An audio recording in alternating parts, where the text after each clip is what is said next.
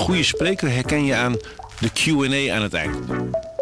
Onze lifehack-expert Martijn Aslander geeft je adviezen waar je echt wat aan hebt.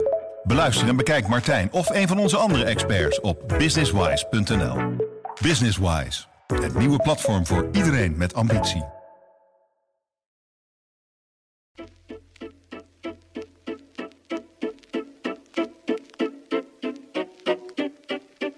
Welkom bij Haags Half Uurtje, een nieuwe aflevering van de politieke podcast van Trouw. Mijn naam is Christel Schmid en deze week gaan we het uiteraard hebben over uh, het onderwerp der onderwerpen van deze week. Uh, de stikstofpresentatie van stikstofgoeroe Johan Remkes, zoals die hier en daar uh, wordt genoemd. En de grote vraag die wij in deze podcast eigenlijk gaan stellen is, keert de rust nu eindelijk terug na een zeer onrustige stikstofzomer?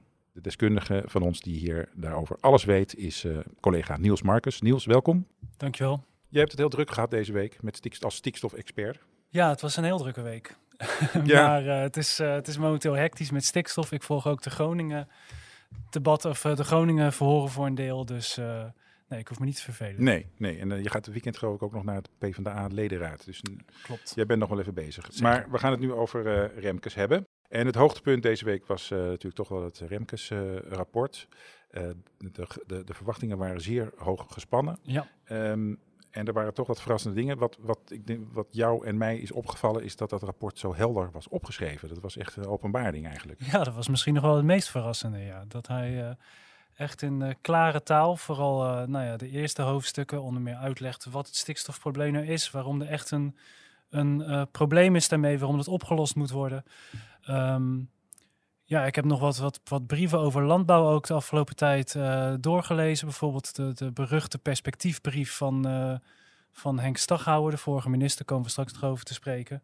Nou ja, dat, daarmee vergeleken was dit echt een, uh, een zeer Ja, rapport. voor Haagse ja, begrippen ja, inderdaad aanbevelenswaardig. Ik zal even een stukje voorlezen uit helemaal het begin, om, om even dat te illustreren.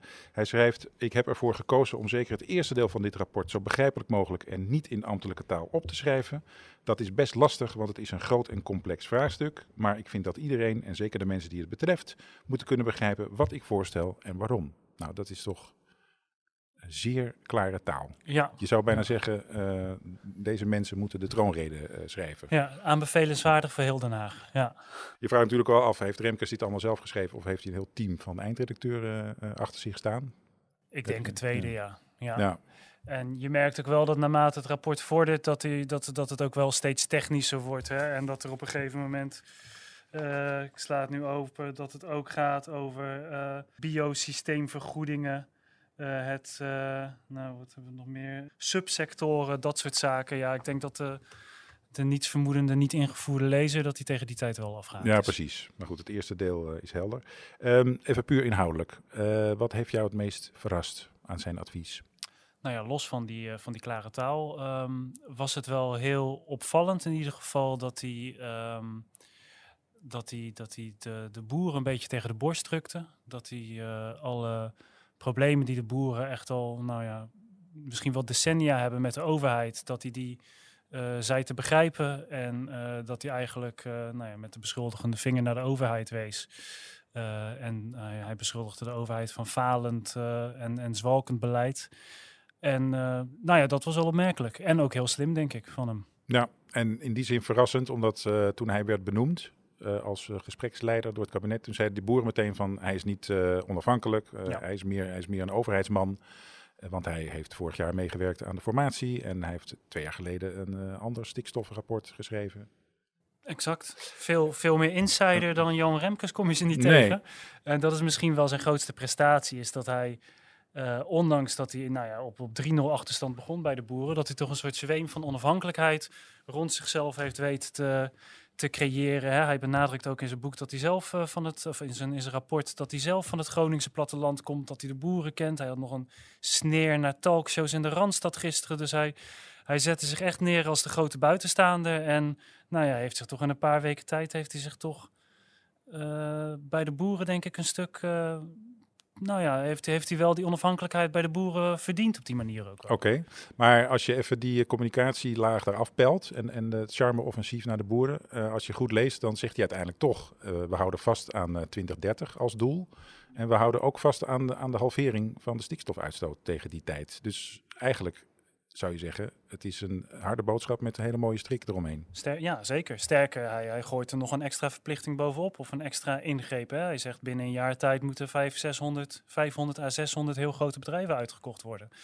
Um, dus ja, ja uh, eigenlijk inhoudelijk uh, hoeft het kabinet zich uh, niet heel erg veel zorgen te maken. Hè? Of terug naar de onderhandeltafel. Hij, heeft, nou ja, hij bevestigt nogmaals dat het beleid uitgevoerd moet worden. ja. ja.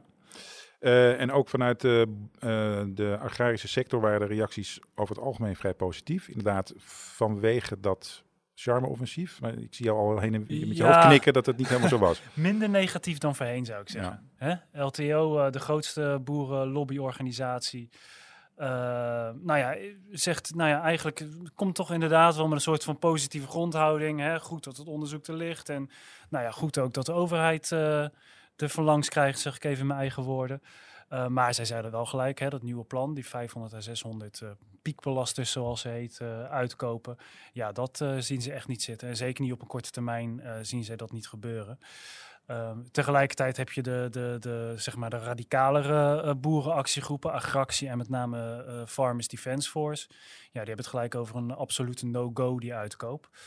Um, dus ja, deze, deze hoek van de, deze fractie noemt Remkes, Remkes zelf van de, van de, van de hmm. boerenachterban. Ja, die, die uh, nou ja, staat niet te juichen om Maar goed, dat was van tevoren ook niet uh, verwacht. Die zouden, om, om die over te halen moet je wel heel wat...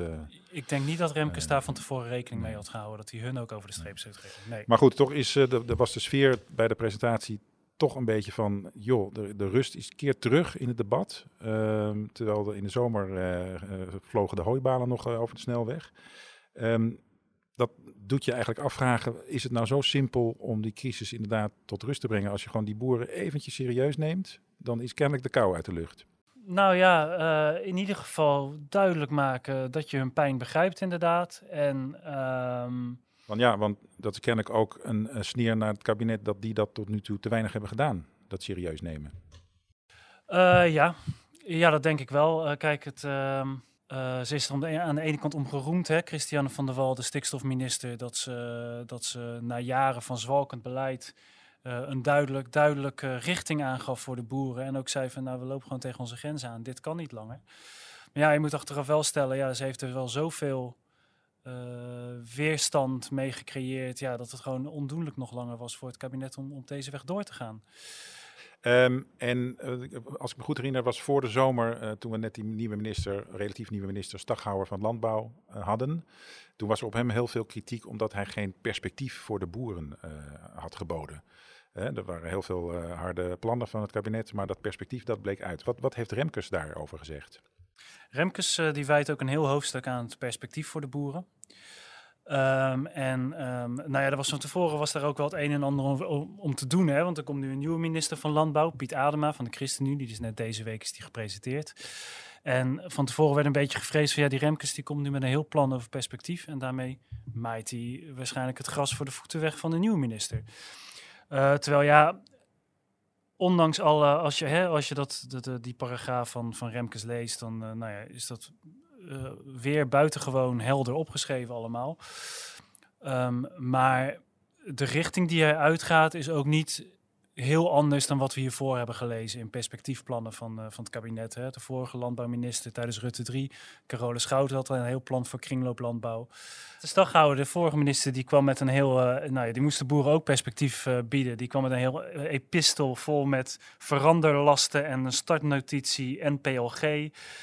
Um, terwijl als je die nog eens, die heb ik nog eens wat beter doorgekeken en op zich de richtingen die, die Remkes noemt, Hè, uh, waarin hij schrijft, uh, nou, gewoon in bepaalde gebieden van het land um, is helemaal geen, uh, helemaal geen landbouw meer mogelijk, hè, of veeteelt. In sommige gebieden alleen biologische landbouw, in andere gebieden is er nog wel plek voor zelfs intensieve veeteelt. Hè, dat, dat schrijft Remkes allemaal heel helder op in zijn perspectiefdeel. Mm Maar dat lees je ook wel al terug in, in, in wat Staghouwer schreef. Alleen, nou ja, misschien is dat toch wel ook het knappe van Remkes. Hè? Die weet deze hele technische en ingewikkelde discussie wat beter uit te leggen en beter voor het voetlicht te brengen. Terwijl ja, die Staghouwer die presenteerde zijn brief in de Kamer en die werd echt nog net niet uh, met uh, pek en veren ja. uitgedragen door, uh, door de hele Kamer. Want ze vonden het volstrekt te vaag en volstrekt onvoldoende. Ja. En Remkes die plakte nu kleurtjes op, geloof ik toch? Van geel tot rood tot groen. Waarbij rood, waarbij inderdaad groen betekent dat de natuur daar echt de absolute voorrang heeft. Hè? En dus dat er eigenlijk geen landbouw meer kan zijn. En rood is dan een plek waar intensieve veeteelt mogelijk is. En, en oranje-geel is dan deels biologisch of, of niche landbouw noemt hij dat. Hè? Bijvoorbeeld sierteelt, dat soort zaken. Dus deelt hij het land eigenlijk ook alweer in. Hè? Maakt hij een soort van kaartje voor... Ja.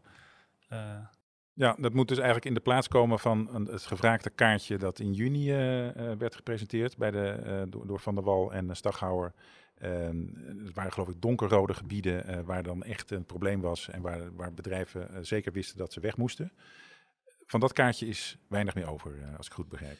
Nee, ehm, het, het, ging trouwens niet om, ja, voor een deel ook kleuren, maar vooral de percentages hmm. die daarop stonden. Daar, daar vielen de boeren heel erg over. Hè? Want er waren sommige gebieden waar dan een percentage tot 95 procent minder stikstofuitstoot moest komen. Ja, als je dan een boer was, en je viel in dat gebied waar 95% minder stikstofuitstoot uh, gepland was.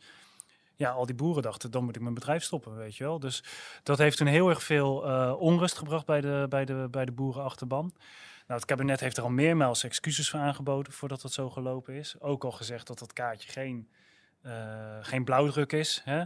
Gisteren riep Remkes, de minister van de Wal, nogmaals op om dat kaartje van tafel te halen. Dat heeft ze toen nogmaals gedaan. Ja. Hè? Dus nou ja, dat kaartje dat is nu wel weg. Alleen ja, wat daar dus opvallend aan is, is dat als je doorbladert in het rapport en je kijkt naar het perspectief, dan oppert Johan Remkes eigenlijk een nieuw kaartje. met ja. Waar je dus met, bij gebieden uh, uh, waar aangegeven staat welke vorm van landbouw daar mogelijk is. En ik voorspel dat als je dat kaartje wat daar gaat komen over het kaartje heen legt, wat Christiane van der Wal gisteren demonstratief doorgescheurd heeft, dat die kaartjes heel erg veel overlap okay. uh, gaan. Maar Remkes zei toch wel minder, dat het minder gedetailleerd moest? Ja, en dat wordt het dan in principe ook wel. Hè. Dat, je gaat dan inderdaad van vier kleuren, dit wordt dan vier kleuren, terwijl dat vorige kaartje, ja, daar stonden echt, nou ja, op, op sommige waddeneilanden allemaal kleine vlekjes waar dan mm. weer net het percentage iets hoger was of net iets lager. Terwijl, ja, op de manier, weet je, waarop we stikstof meten, kan je eigenlijk ook helemaal niet zo gedetailleerd iets over gebieden zeggen. Oké, oké. Hey, uh, Johan Remkes, die is, dat is ook de man die twee jaar geleden aan het hoofd stond van een uh, soort stikstofcommissie, die daar ook een, al een heel dik rapport over schreef. Dat was eigenlijk de basis van het huidige kabinetsbeleid, want daar stond dat 2030-doel in en de halvering. wat ik me een beetje afvroeg is, Remkes is erg kritisch over het kabinetsbeleid, maar is hij daar zelf niet de mede-architect van? In hoeverre heeft hij zichzelf aangepakt? Nou, hij zal zelf zeggen, absoluut niet natuurlijk. en op zich, uh, um, ja, die halvering van de stikstofuitstoot in 2030, uh, die komt uit de koken van Remkes. Hij verwijt het kabinet, of hij heeft het kabinet wel verweten, dat ze erg selectief geshopt hebben uit zijn advies. hij pleit veel meer voor reductie op bedrijfsniveau, dat boeren zelf uh, 10, 20 procent of 30 procent stikstof konden reduceren. Door ook te berekenen welke stoffen, welke eiwitten in de vorm van voer en zo een bedrijf binnenkomt.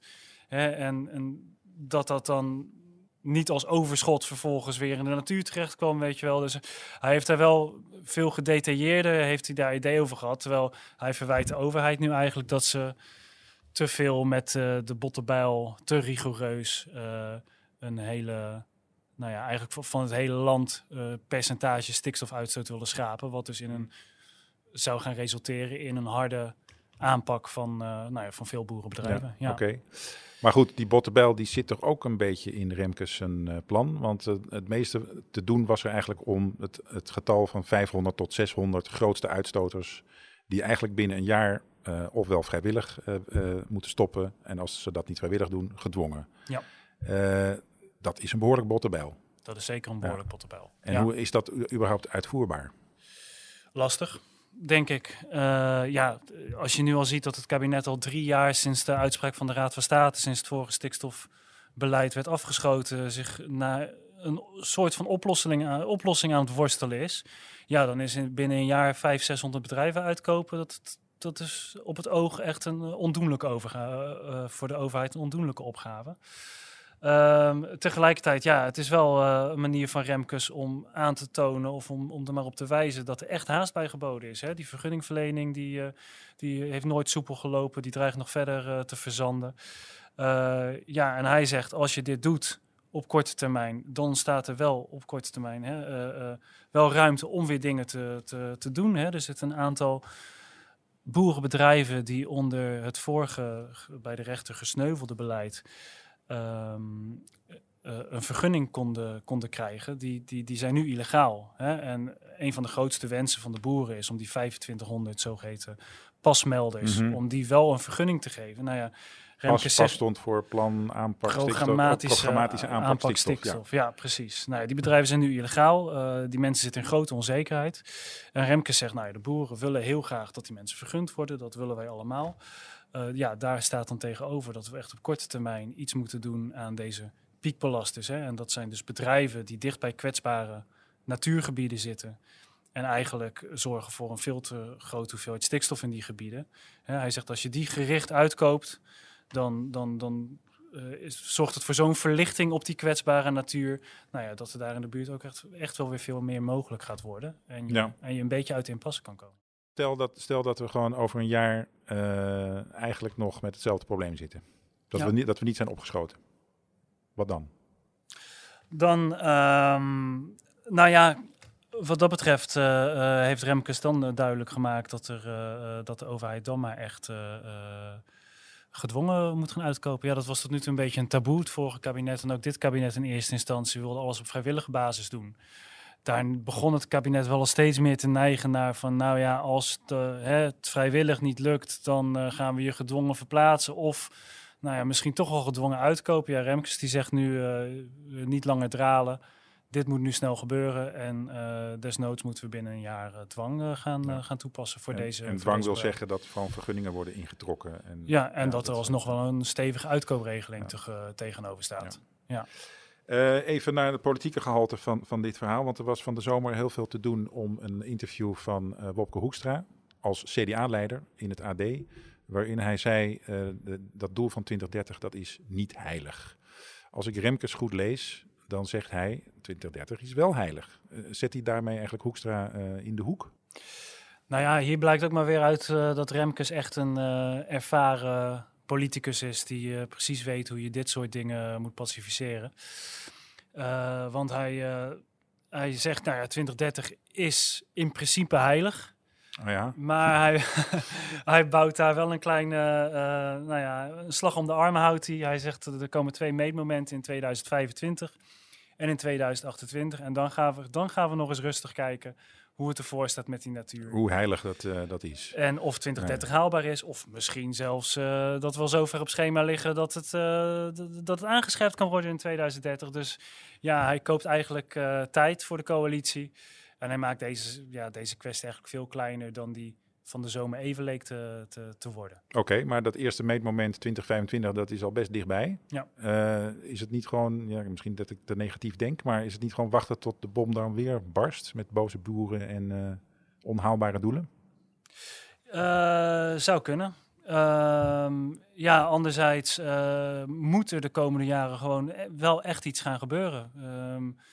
Ja, het is echt eh, de tijd van niets doen is wel voorbij. eh, eh, als je alleen al kijkt naar de vergunningverlening, als je niet wil dat het land stil gaat vallen.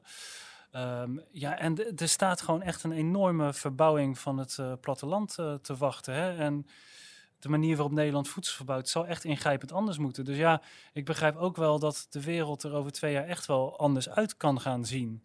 En Mhm. eh, ja, het is ook de vraag hoe rechters op dat moment gaan oordelen over, eh, eh, over hoe de natuur ervoor staat en wat er op sommige plekken kan.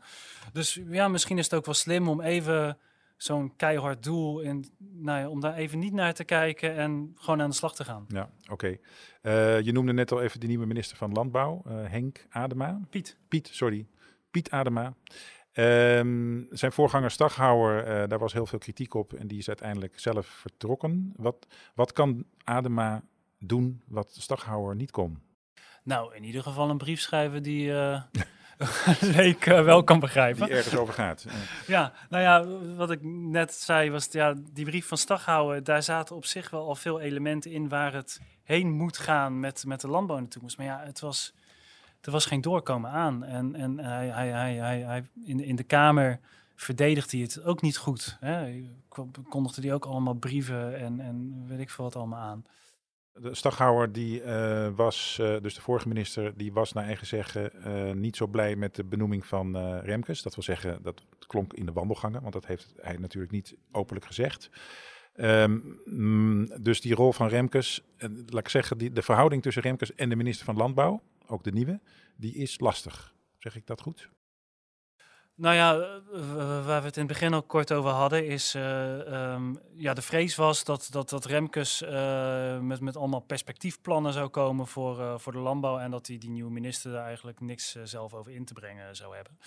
Nou ja, volgens mij ehm, geeft Remkes een richting aan, noemt hij dingen die het kabinet al langer wil, schrijft hij die, nou ja, zet hij die heel duidelijk uiteen. Maar Hij heeft het ook niet over een plan, maar een denklijn of zoiets. een denklijn, ja. En hij verwacht ja. dat de denklijn integraal overgenomen gaat worden door het kabinet. Ehm, maar ehm, ja, een paar heel grote vragen blijven gewoon eh, nog niet beantwoord. Of ja, heel veel dingen moeten gewoon geconcretiseerd worden. Hè? Hoe ga je zorgen dat, dat, dat, eh, dat er op bepaalde plekken in het land een ander soort landbouw eh, gaat komen? Hè? Dat is een, nou een enorm lastige operatie.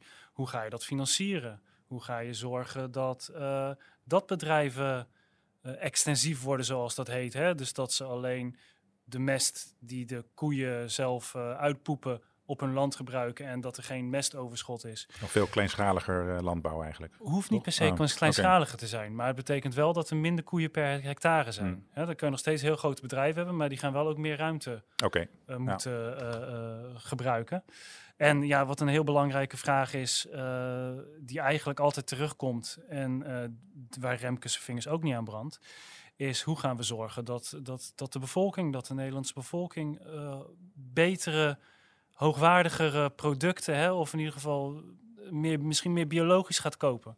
Hè, en eh, dat boeren niet uitgeknepen worden de supermarkten, wat nu soms nog wel gebeurt. Hè. Die, eh, nou, boeren hebben nauwelijks invloed op de prijs die eh, supermarkten hen betalen en die de consument uiteindelijk betaalt. Dus nou ja, dat heeft ertoe geleid dat boeren door de jaren heen steeds minder geld voor een pak melk. dat, er, dat voor de boer steeds minder geld overbleef bij, als, hè, als de consument een pak, geld, pak melk kocht. Mhm. Ehm, dus ja, nee, dat soort eh, kwesties, daar eh, mag, de, mag de nieuwe minister zich, eh, zich het hoofd Ja. nog over breken. En die krijgt echt nog wel genoeg te doen. We hebben Remkes nu gehad. Dat is een, een, een- iedereen slaakte een soort van zucht van opluchting. Het kabinet heeft heel veel crisis op zijn bordje. Kan je zeggen dat dit er nu eentje is die een beetje, waar de, de kou een beetje uit de lucht is? Of is dat te optimistisch? Daarvoor is het denk ik nog iets te vroeg. Dat, ja, er is in ieder geval even, als je kijkt naar hoe gespannen het was voor de zomer met, met, met hooibalen die op de snelweg in de fik gestoken werd, hè, asbest die op, op, wat op de snelweg gedumpt werd, De omgekeerde vlaggen. de omgekeerde vlaggen, dan is die spanning nu wel een beetje weg. Hoewel, volgens mij zijn er nog weinig omgekeerde vlaggen inmiddels weer eh, naar binnen gehaald. Nee. Ehm, Gisteren was tegenover de Tweede Kamer, zag ik twee trekkers staan en een stuk of vijf à tien protest, eh, demonstranten. Dus Ja. dat viel mee, zou je Dat, zeggen. dat viel Ja. reuze mee als je het vergelijkt met, met protesten die we eerder gehad hebben, ook op het Malieveld. Nee, ik denk dat het wel even iets rustiger zal worden. Maar goed, dit is, een, dit is iets wat, wat jaren gaat duren en, en nou waar echt nog wel onrust eh, over op het platteland eh, zal, eh, zal gaan ontstaan. Ehm, wat Remkes dus in ieder geval gelukt is, is om politieke rust een tijdje eh, te bewerkstelligen. Hè. Er gaat echt niet snel een eh, kabinetscrisis over stikstof ontstaan nu. Ehm, en daarnaast ja, gaat het heel spannend zijn ehm, hoe dit precies bij de boeren gaat vallen. LTO, de grote, de grote lobbyclub, die heeft een ledenreferendum aangekondigd. Dus die moeten zeggen of ze dit goed vinden of dat ze nou ja, toch vinden dat de boeren hier te hard aangepakt worden. Het ligt niet voor de hand dat eh, de hele radicale boeren van Farmers Defence Force eh, zich hierbij aansluiten. Nou ja, goed, dat is dus een fractie die, eh, die boos zal blijven. Hm. Ehm, ja, het is alleen de vraag of er een, een stille meerderheid is die uiteindelijk toch ziet dat er wat moet gebeuren. eh, en dan maar toch maar eh, de lijn Remkes accepteert. Of dat dat een stille minderheid is. Ja, maar goed, we hebben van de zomer gezien dat die stille minderheid van de Farmers Defence Force, dat die behoorlijk uh, veel lawaai kan maken. Ja, precies. Dat is de luidruchtige Ja. minderheid. Ja. Oké, eh, nu is het even rustig, maar over anderhalf week of over ruim een week krijgen we die reactie van het kabinet. Stel dat dat dan toch weer slecht valt bij de boeren en er toch een beweging op gang komt, zoals we in de zomer hebben gezien. Wat dan? Ja, dan, eh, dan is het opnieuw onrust en opnieuw eh, crisisstemming misschien. Weer in, nou, in het land denk ik vooral. Ehm, aan de andere kant, ja, het kabinet heeft nu ook een advies onder de arm waarmee ze over kunnen gaan tot die uitkoop. Ja, het zal ongetwijfeld ook heel erg pijn gaan doen bij sommige partijen. Het CDA zal dit toch ook heel lastig vinden om, eh, nou ja, om, om hun eh, achterban eh, of om een oude achterban zo tegen de haren in te strijken. Ja, aan de andere kant zei Remkes ook al toen hij daarna gevraagd werd ehm, tegen de boeren, ja, dat hij het ook eigenlijk niet veel mooier kon maken dan dit. Hè. Hij zei ook van hoe langer je nu wacht met, eh, met ingrijpen, hoe pijnlijker het alleen maar gaat worden. Dus op het Voor moment dat ja, op het moment dat je nog meer gaat eh, demonstreren als boer, ja, dan zal er, omdat die natuur alleen maar verder verslechtert, zal er op een gegeven moment misschien nog wel harder ingegrepen moeten worden. Dus wat dat betreft heeft hij de boeren heel erg veel honing om de mond gesmeerd, maar Ja. hij heeft er toch ook wel een, eh, nou ja, toch ook wel een stok achter de rug, of in ieder geval. Ja, achter de deur. Ja. precies. ja. Ja. Want er is op een gegeven moment ook in het begin van... er zijn weinig boeren die niet om de natuur geven. Daarmee legde hij ook een beetje verantwoordelijkheid bij, eh, bij dat kamp, toch? Ja. Ja. Ja. zeker. Ja, hij probeert zo wel eh, iedereen eh, toch weer een beetje in hetzelfde schuitje te krijgen. Oké, we moeten het met z'n allen oplossen, zoals zo vaak is gezegd. Ehm, we sluiten af. Dankjewel eh, Niels voor jouw deskundige Ja, commentaar. Dit was Haags half uurtje van deze week, de politieke podcast van Trouw. Mijn naam is Christel Smit en deze podcast wordt gemaakt door Hanna van der Wurf. Mocht u meer podcasts willen horen van Trouw, dan zijn die te vinden op www.trouw podcast. En we hebben ook een e-mailadres voor uw commentaar en dat is haagshalfuurtje.trouw.nl. Volgende week zijn we er weer. Tot dan. Mensen luisteren niet naar wat je zegt, maar kopiëren wat je doet. Onze vitaliteitsexpert Martin Hersman helpt je te focussen op wat echt belangrijk is. Beluister en bekijk Martin of een van onze andere experts op businesswise.nl. Businesswise, het nieuwe platform voor iedereen met ambitie.